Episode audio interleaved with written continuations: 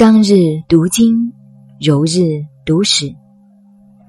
动静有常，讲物理世界一切的活动，不规则里面有它自然的规律，而且不能违反。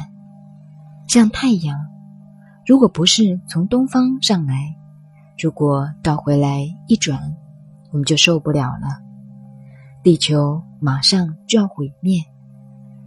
动静有常。动就是代表物理世界的常态。刚柔断矣，刚柔也是两个代号，代表宇宙的进化。已经到了物质的世界，但是物理世界还没有成型。譬如太阳、地球、月亮，这个是物质。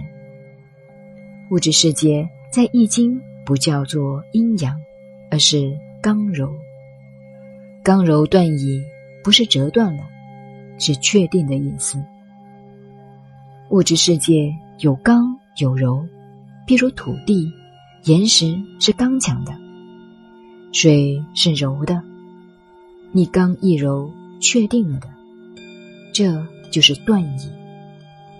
所以动静是讲物理世界。动静有常，是讲物理世界的法则；刚柔是讲物质世界的法则，原理都差不多。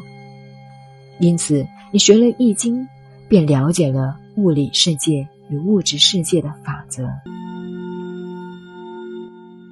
大约二十多年前，在一个朋友家里吃饭，他客厅里挂了一副对子，说。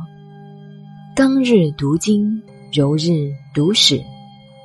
大家看了都说这个字写得好呀。我说字写的是好，大家不好意思问什么叫刚日，什么叫柔日。刚就是阳，阳日谓之刚，阴日谓之柔。譬如我们今年甲子年，甲是木。子是水，那么我们今年是刚年呀，还是柔年？是阳年还是阴年？简单的说，是阳年。我们来天干地支做研究，本来是阳中有阴，阴中有阳的。为什么说是阳年呢？因为今年是子年，子为鼠。老鼠有五个爪子，五代表阳，单数代表阳。所以说，甲子年还是阳年，阳年就是刚年。碰到日子之子，是单数的，便是刚日。所以，刚日读经，柔日读史，就是这个意思。这就是中国文化，文学里面有哲学。今天我们这个思想，看到什么事情，社会呀、政治呀，各方面很不满意，我们感到很不平的时候，赶快读读书，读读易经呀，四书五经，心气就平和起来了。柔日读史。当心情很无聊、很沉闷的时候，很想睡觉，就可以看看历史，启发我们奋斗的勇气。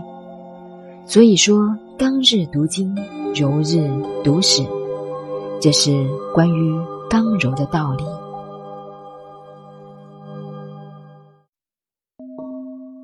您好，您现在收听的是南怀瑾先生的《易经细传别讲》。我是播音静静走恩，微信公众号 FM 幺八八四八，谢谢您的收听，再见。